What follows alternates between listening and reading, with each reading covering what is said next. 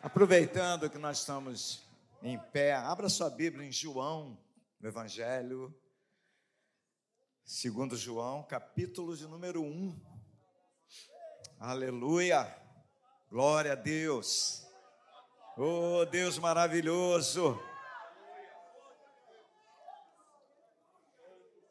Aleluia! Capítulo 1, verso de número 35. Evangelho segundo escreveu João, capítulo 1, verso 35. Obrigado.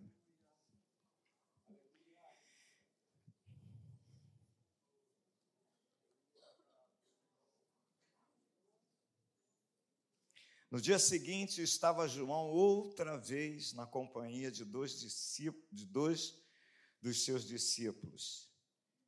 E vendo Jesus passar, disse: Eis o Cordeiro de Deus. Os dois discípulos, ouvindo dizer isto, seguiram Jesus. E Jesus, voltando-se e vendo que o seguiam, disse-lhes: Que buscais? Disseram-lhe: Rabi, que quer dizer mestre, onde assistes? Respondeu-lhes: Vinde e vede. Foram, pois, e viram onde Jesus estava morando, e ficaram com ele aquele dia, sendo mais ou menos a hora décima. Era André, o irmão de Simão Pedro, um dos dois que tinham ouvido o testemunho de João e seguido Jesus. Ele achou primeiro o seu próprio irmão, Simão, a quem disse: Achamos o Messias, que quer dizer Cristo, e o levou a Jesus. Olhando Jesus para ele, disse: Tu és Simão, o filho de João, tu serás chamado Cefas, que quer dizer Pedro. Senhor, muito obrigado pela leitura da tua palavra, muito obrigado por tudo que o Senhor já realizou nesta manhã, neste lugar, em nossas vidas, pelo teu Espírito Santo que paira neste lugar, além de habitar em cada um aqui presente, o teu Espírito Santo se movimenta no nosso meio, se move, Senhor, de maneira gloriosa em nosso meio, em cada vida, tocando, libertando, curando. Cremos que vidas já foram curadas, cremos que hoje outras coisas já aconteceram nesta manhã, portas abertas, barreiras foram derrubadas, pois o teu Espírito está aqui agindo em nosso meio. Continua a agir nesta manhã. Te pedimos, Senhor, por misericórdia, usa-me apenas como um instrumento em tuas mãos, nada mais do que isso, e seja glorificado o teu nome. A Ele a glória, a Ele o louvor, a Ele a adoração. Oramos em nome de Jesus. Amém. Tome o seu lugar. O título dessa mensagem é Encontrando o que preciso, o que eu preciso. Na vida, a gente é, possui, busca muitas coisas que nós não precisamos, que nós não necessitamos. Porque a nossa, a nossa natureza é uma natureza de sempre conquistar, de obter, né, de buscar. É a natureza humana.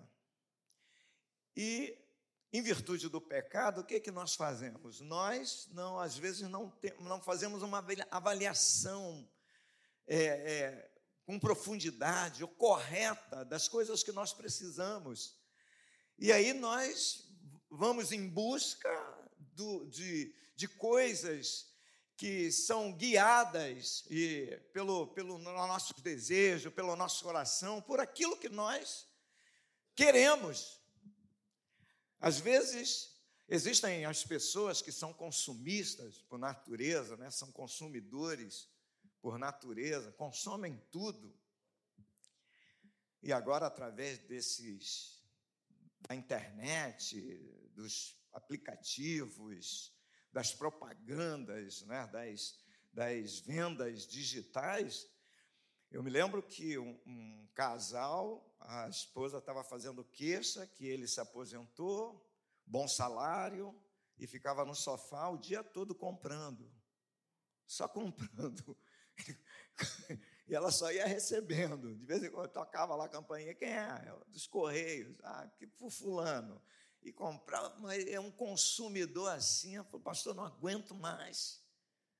Eu tenho já dez liquidificadores, que vai virar uma fábrica. Ou seja, pessoas que consomem, que adquirem coisas, compram, querem coisas que não precisam, que não necessitam. Né? Outros compram roupas, sapatos, é? falamos aqui brincando aqui das, das mulheres, e, mas não é só as mulheres, não, homens também, não é? compram sapato. Eu, por exemplo, eu, eu, eu compro muito, eu gosto de meias, meias e cuecas. A Rosa falou: vou, vou jogar fora. Porque você tem muito, para que tanta? Não dá mais na gaveta. Tantas meias, meias e meias e meias. Eu gosto de meias, é essas coisas. E se eu não me controlar, realmente, eu vou comprando. Eu entro numa loja, num magazine desse, numas lojas dessa, num shopping, aí eu vejo que meia linda, eu fico doido. aí, de repente, a gente está assim, de mãos dadas, né? eu solto as mãos da Rose e vou em direção à loja, e ela, onde vai, homem? Eu vou ver a meia. Não é uma coisa cara, mas é sem necessidade. Aquilo que eu não preciso, para que tantas meias? Não é? Para que tantas roupas? Para que tantos sapatos? Para que tantas coisas, tantos carros? Estava vendo de um milionário ali, o cara na garagem dele, cada carro, meu Deus, um carro desse garante a minha vida, da minha família por muitos anos. Porque ele não usa. Então, são coisas que nós buscamos sem necessidade. É, é, é, queremos satisfazer apenas os nossos desejos, os desejos da nossa carne, da nossa vontade, daquilo, e até por, por, por várias razões, para o, não somente para o nosso benefício, para a satisfação nossa, mas também para é, é, uma demonstração, demonstrar para as pessoas que, que nós temos, que possuímos e etc. E aí nós precisamos de poucas coisas. Jesus falou para aquele jovem rico: pouca coisa que você precisa. Você não necessita de nada disso, e essas coisas vão ficar por aí, ficarão por aí. Lembram-se dos faraós? Eles possuíam tantas coisas, o que, que eles faziam? Eles colocavam lá na tumba deles, lá. Está lá no museu tantas coisas que eles acharam, e tem aqueles, aqueles que são os buscadores de relíquias, né, que destruíram tantas, tantas pirâmides, porque na busca dessas, dessas preciosidades que os faraós colocavam na sua, nas suas tumbas, na, com a expectativa de de uma ressurreição, deles reviverem e poderem desfrutar de tudo aquilo, de tudo aquilo que eles desejavam. Pois bem, querido, eu quero falar hoje de preciosidades. Eu não quero falar dessas coisas perentes, dessas coisas que passam, dessas coisas que vão ficar por aí, as meias vão ficar por aí, as sungas, os sapatos, os carros, todas essas coisas ficarão. Nós não vamos levá-las para, para a eternidade. Essas coisas não têm valor nenhum do ponto de vista de eternidade.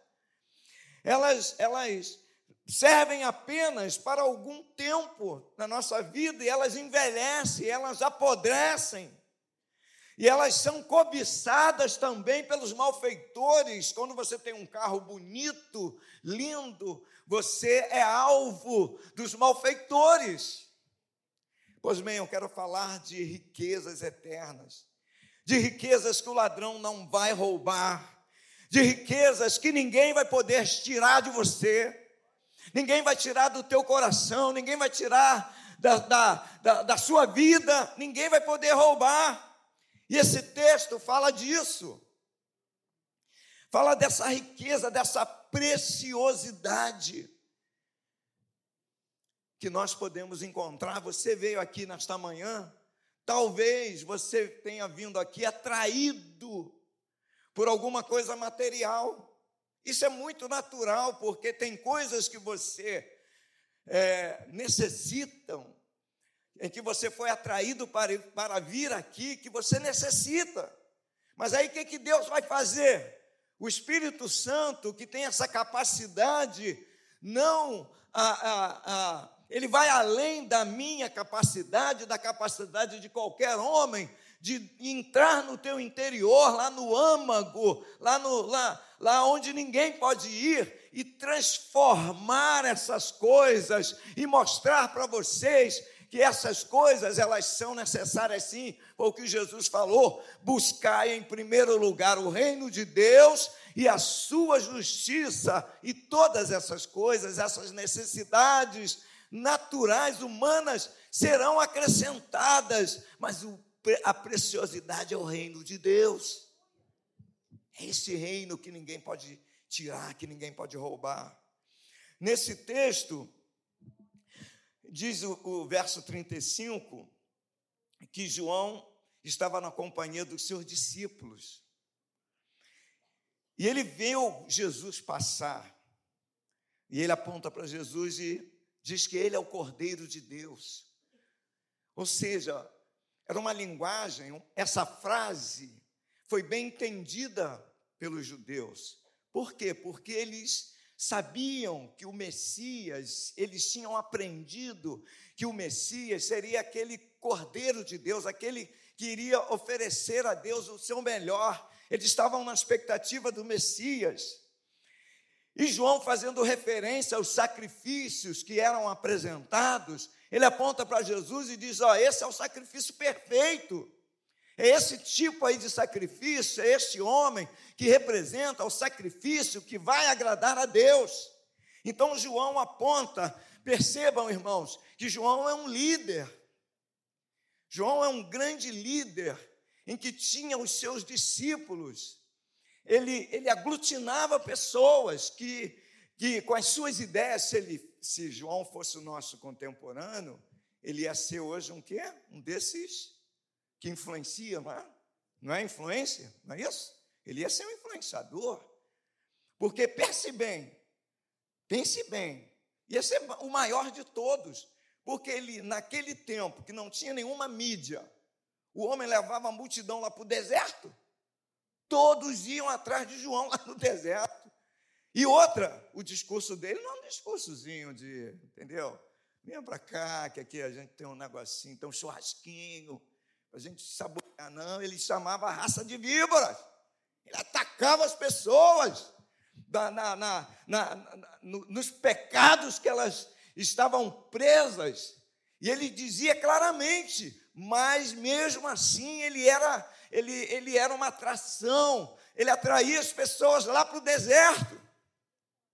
E agora ele aponta para Jesus, dizendo que Jesus é essa preciosidade.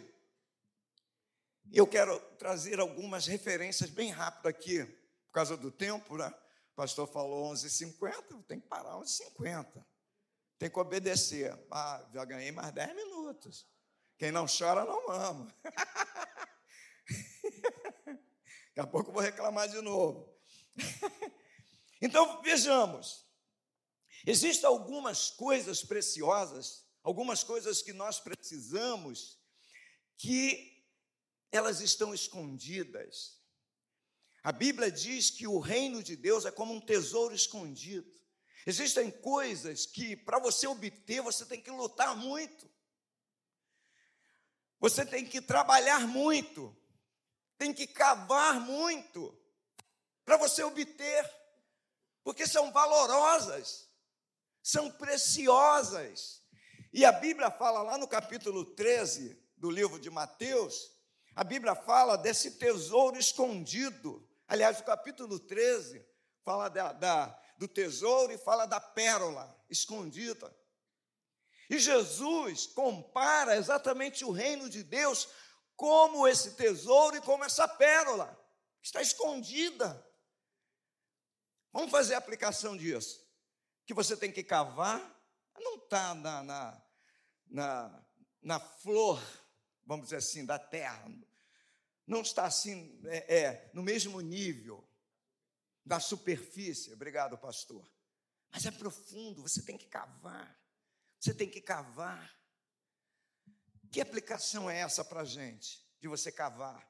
Você tem que vir para a igreja, você tem que vir para a escola dominical, você tem que cavar. Ontem o pastor Lécio Dornas, que ministrou lá pra, na Tijuca para os professores, ele falou exatamente isso, de você cavar, de você é, é, é, ler a Bíblia, de você é, é, crer na Bíblia, de você estudar a Bíblia, de você meditar a Bíblia de você praticar. Olha só, são degraus que ele ensinou para a gente. E é exatamente isso. É cavar, cavar. E o cavar no nosso dia a dia, isso é envolvimento, é não ser apenas assistente, não somente assistir o culto. Aliás, crente não assiste culto, não é? Ele não assiste culto, ele faz o culto. Ele oferece o culto para Deus. Então, o que está acontecendo aqui é isso: nós estamos oferecendo a Deus o nosso louvor, a nossa adoração, o fato do Estevão estar aqui, o fato do baterista, do, dos dirigentes de louvor, é apenas conduzindo você, estimulando você para, para que você também ofereça o seu culto a Deus. Paulo, escrevendo aos Coríntios, ele falou exatamente isso. Quando vos reunis, o que vocês têm? Porque cada um tem aqui para Deus. Uns têm salmos, outros profecia, outros louvores, outros adoração. O que nós temos para oferecer a Deus? Por tudo aquilo que Ele tem nos dado, a vida, a saúde. Irmãos, saímos lá de Campo Grande, mais ou menos 48 quilômetros até aqui. Olha só, é muito, são 48 quilômetros. Aí eu olho assim, é muito? Caramba, e é de carro, e é muito. É de carro e é muito.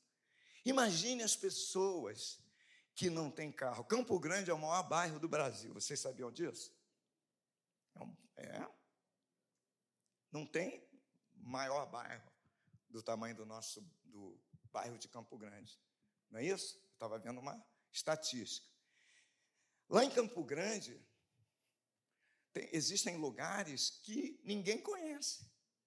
Só quem anda muito. Eu ando muito em Campo Grande. Eu ia fazer muitas visitas quando eu estava lá pastoreando a igreja. Então eu conheço lugares. A pessoa fala, ué, aquilo lá é Campo Grande? Eu falei, é. Eu falo, é, Campo Grande, sim. Irmãos, lá, por exemplo, lá no Mendanha, na Serra do Mendanha, Campo Grande. Existem irmãos, conheço um pastorzinho lá, que ele anda dois quilômetros, 2,8. Ele anda para ir para a igreja. Ele vai andando, ele não tem carro. E outra, subida, porque a igrejinha é lá em cima. E quando chove, vai ele, ele tem quatro filhos. Normalmente, pastor né, do interior tem muitos filhos. e ele vai andando todo domingo. Aí eu, tu vai e volta? Tem culto de manhã e tem culto à noite. Ele, vou, volto e depois volto de novo. Então tu anda seis quilômetros, mais ou menos, por dia. Entende, queridos? Vai e volta, é, perdão, é, aí. Olha só aqui, irmãos. É esse homem que está cavando. Ele, ele faz isso por quê? ele, qual o benefício que ele tem pessoal? Qual o interesse? O que, que ele ganha para seu benefício? Mas ele ganha para a eternidade. Ele cava, ele se mantém fiel, ele adora a Deus, ele ama a Deus, ele glorifica o nome do Senhor Jesus com a vida dele porque ele está cavando, ele, a, a, a, o evangelho é mais precioso do que qualquer coisa, do que aquela pérola em que o homem achou e ele trocou por, é, é, é, por, por um, alguma coisa que ele achou melhor, aquele tesouro escondido, é mais precioso. Você está aqui, por isso que a Rose, Deus usou a Rose agora nesta manhã, dizer que Deus te ama. Isso não é não é um slogan, não é uma, uma coisinha qualquer, não é uma palavra para estimular você, mas é real. Jesus te ama, porque Ele entregou a sua vida por você.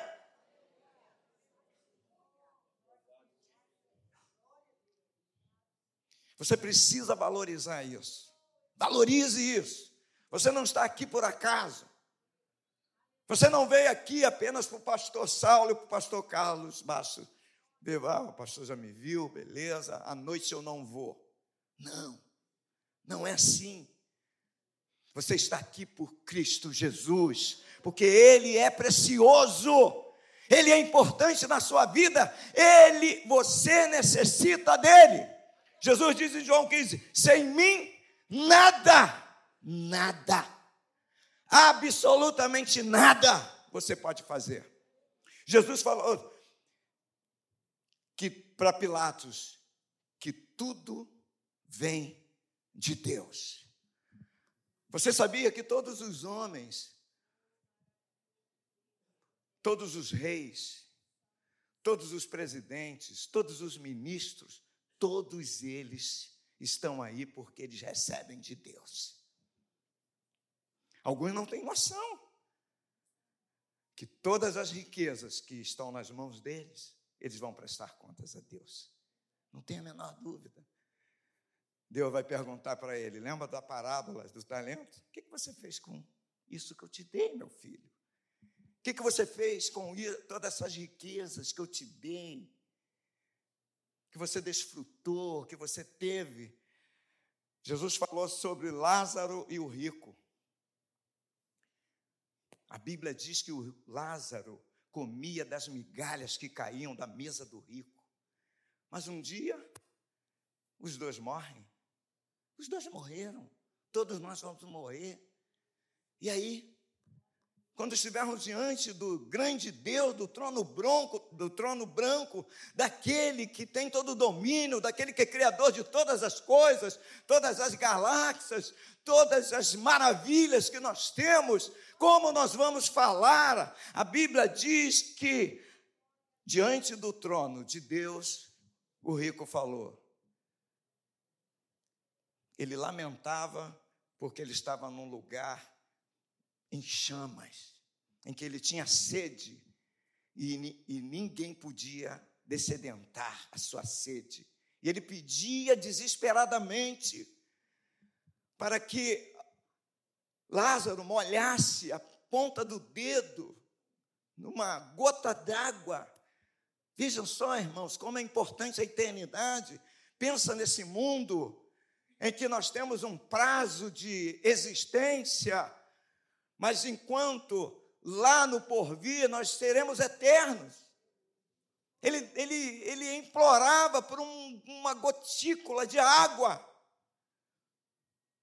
Enquanto ele em vida teve tudo, Deus falou para ele: Você em vida desfrutou de tudo que você queria e não se lembrou. É a ordem das coisas. Ah, Deus é mau? Não. Foi o tipo de vida que ele levou, que ele quis levar, a escolha dele. Você está aqui, valorize isso. Valorize o seu marido que está aí. Valorize a esposa que você tem. Valorize o seu filho. Valorize a sua filha. Valorize o seu lar. Valorize a sua igreja. Valorize os seus irmãos. Valorize os seus pastores. Deus te ama. Aleluia. Segunda coisa que a gente aprende aqui é com aquela mulher samaritana, no capítulo 4 desse livro, mesmo livro de João. A Bíblia diz que aquela mulher samaritana, que os samaritanos não se davam com os judeus, mas lá no capítulo 4 tem duas coisas interessantes, três coisas interessantes que eu quero dividir com os irmãos. Aquela mulher encontra-se com Jesus lá no poço, e ali, uma conversa entre ela e Jesus, ela descobre algumas coisas. E eu fiquei pensando, é como a gente lê a Bíblia. O diálogo daquela mulher com Jesus é como se ela estivesse lendo a Bíblia. E ela olhando e lendo e perguntando para Jesus, por exemplo, no verso de número, no capítulo 4, no verso de número, no verso de número 19, diz assim, ó, Senhor, disse-lhe a mulher, vejo que tu és profeta. Por que, que ela falou isso? Porque nos versículos anteriores, no verso de número é, 15, disse-lhe a mulher: Senhor, dá-me dá dessa água para que eu não mais tenha sede, nem precise vir aqui buscá-la. Disse-lhe Jesus: Vai, chama teu marido e vem cá.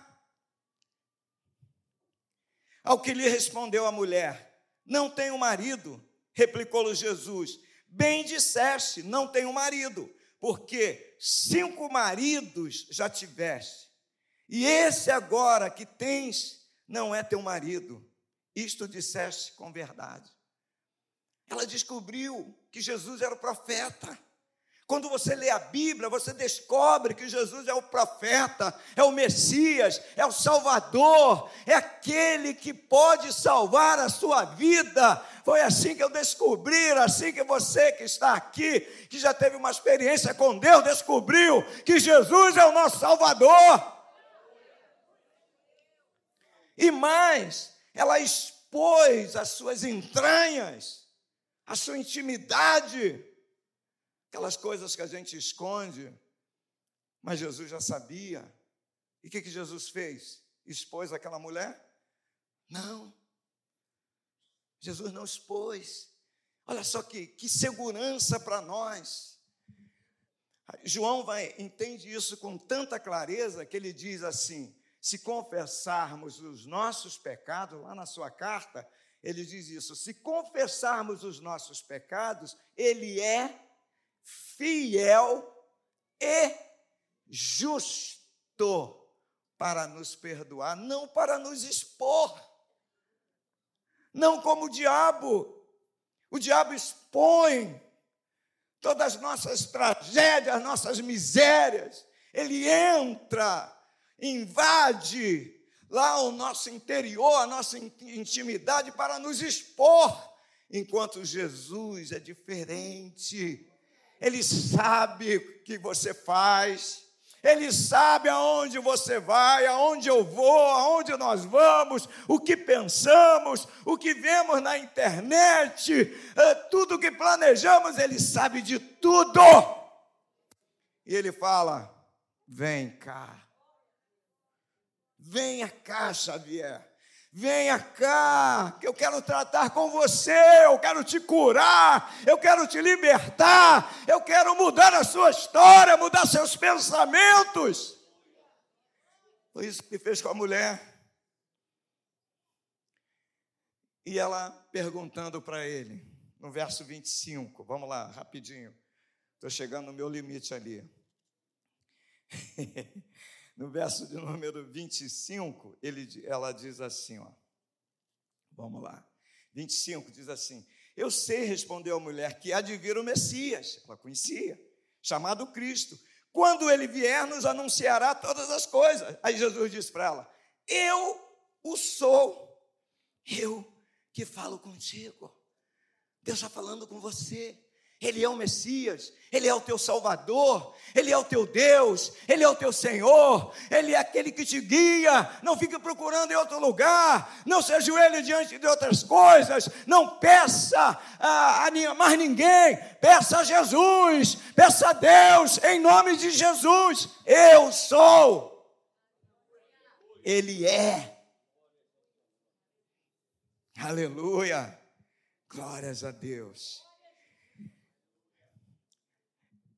Isso vai impactar, queridos. Isso é uma revelação de Deus. Traz um impacto tão grande em nossas vidas que veja o que aconteceu com essa mulher. No verso de número 28, diz assim: Lembram-se que ela foi buscar água lá no poço. Não é? Vai buscar água porque você precisa abastecer a sua casa desse líquido precioso. Há uma necessidade de, de consumir a água, de fazer todas as coisas, de lavar, de cozinhar. E ela foi para isso.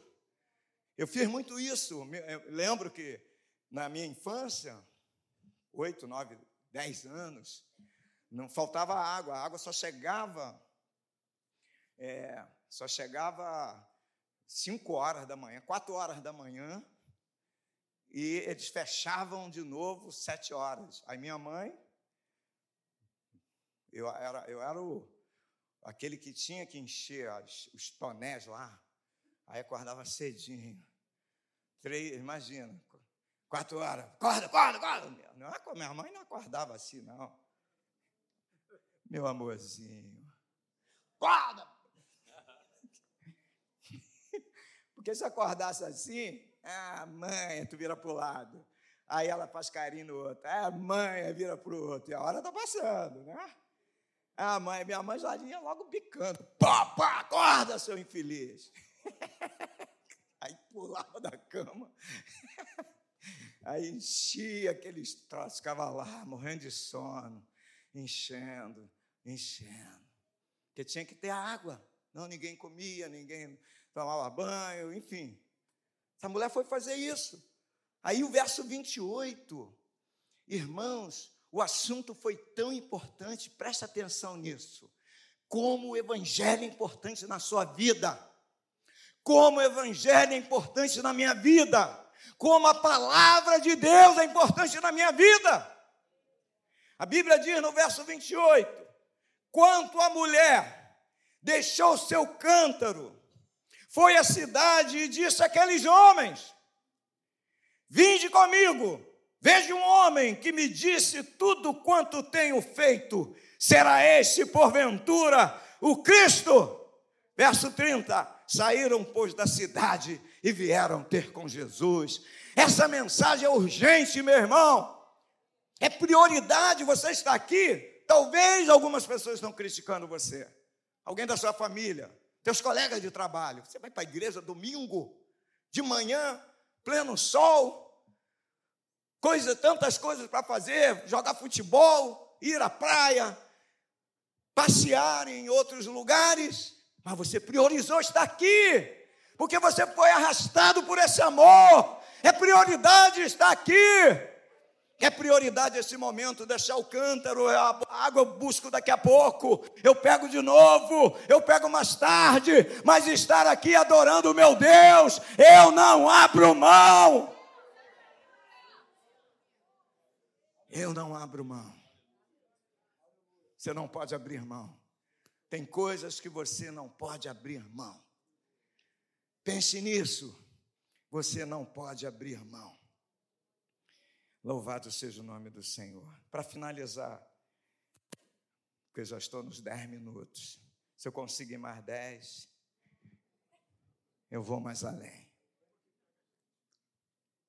Mas o povo está comigo.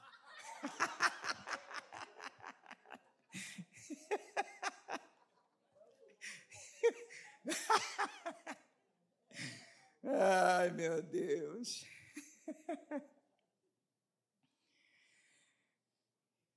A Bíblia diz no capítulo 19 de Lucas, capítulo 19 de Lucas, aí eu finalizo aqui, queridos irmãos, que eu quero voltar. como vocês são educados, vocês não vão reclamar. Mas na hora de voltar, o voto vai ser contra. Pastor, voto secreto, tá? Aí. Capítulo 19 de Lucas, a Bíblia diz que Jesus entrando em Jericó, entrando em Jericó, atravessava ele a cidade. E um homem chamado Zaqueu, maioral dos publicanos e rico, procurava ver quem era Jesus, mas não podia por causa da multidão, por ser ele de pequena estatura. Então, correndo adiante, subiu a um sicômoro, a fim de vê-lo, porque por ali havia de passar. Veja só, Zaqueu, diz o, o, o, texto aqui, Lucas é o único que narra sobre a história de, de Zaqueu, né? Os, do, dos evangelhos. Então ele narra e ele diz que esse homem ele era um homem publicano, ele era o maioral, era o líder e rico. Rico. Mas ele ouviu falar de Jesus. Ele ouviu falar das maravilhas, que, o que Jesus fazia.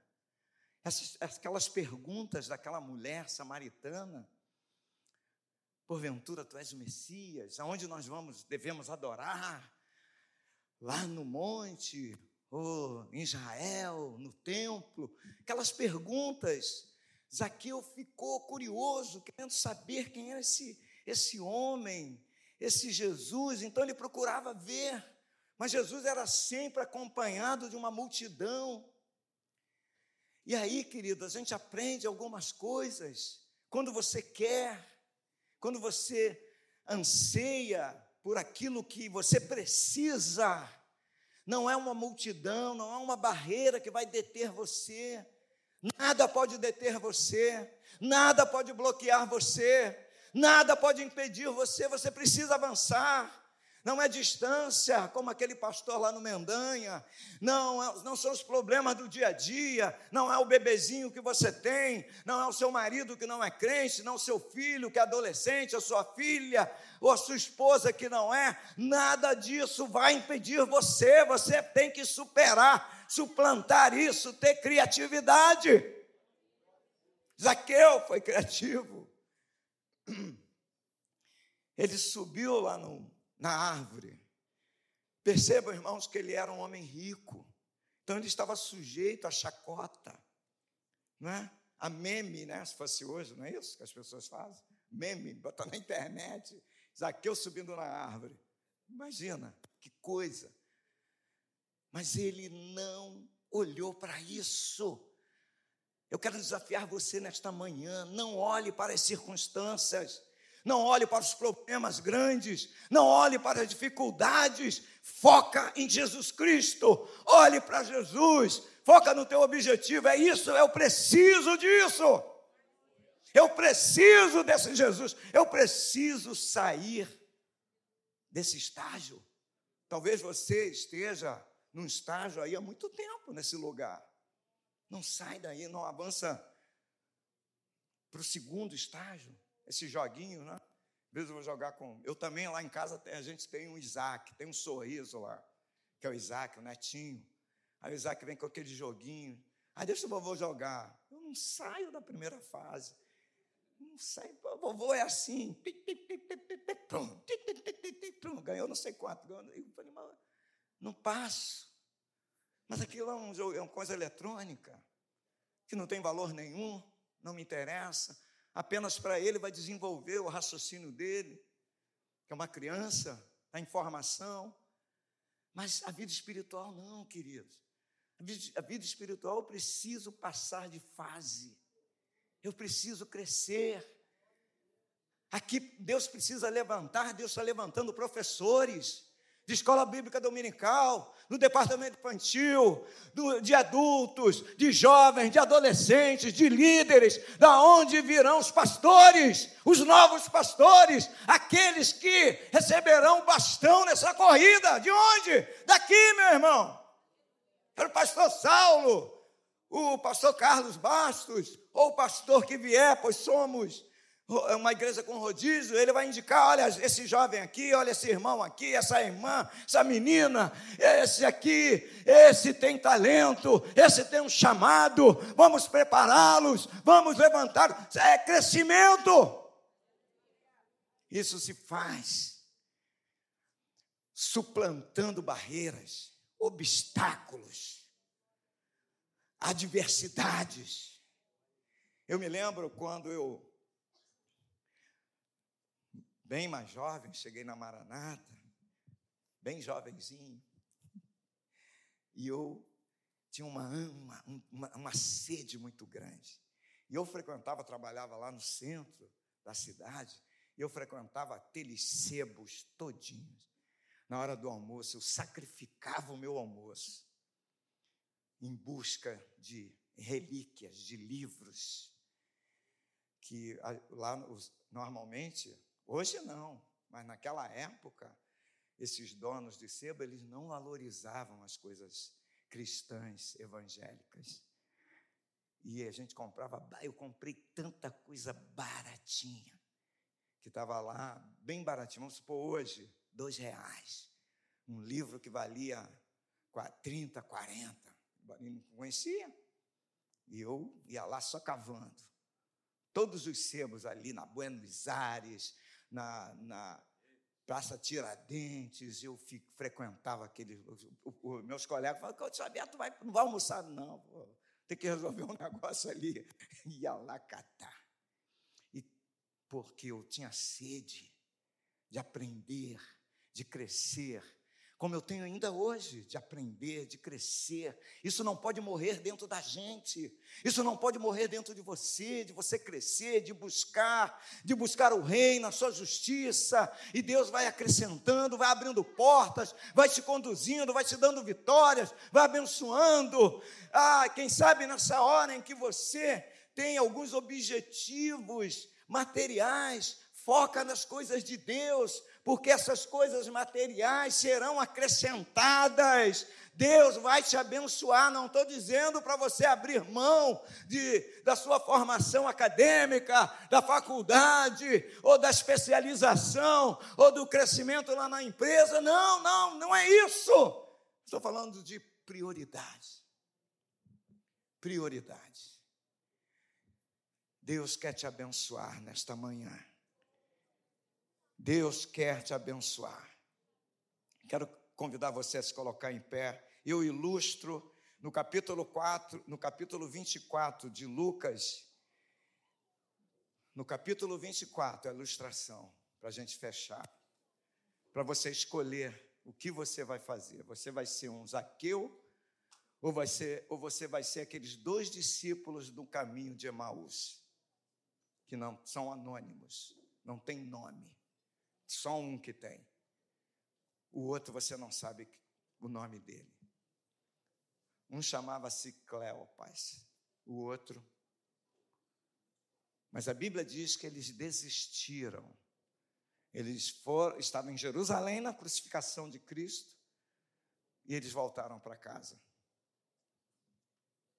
Você vai desistir, vai voltar para casa, porque você pensou que, ou pensa que alguma coisa que não foi alcançada, não, algum objetivo, alguma coisa que você projetou e não alcançou naquele momento que você queria, aí você vai desistir de tudo? Ou você, ou você vai ser Zaqueu, que vai superar a multidão e vai subir na árvore, mesmo que os outros venham a zombar de você. Quero desafiar você nesta manhã. Quais são os teus obstáculos? Quais são os teus projetos, objetivos?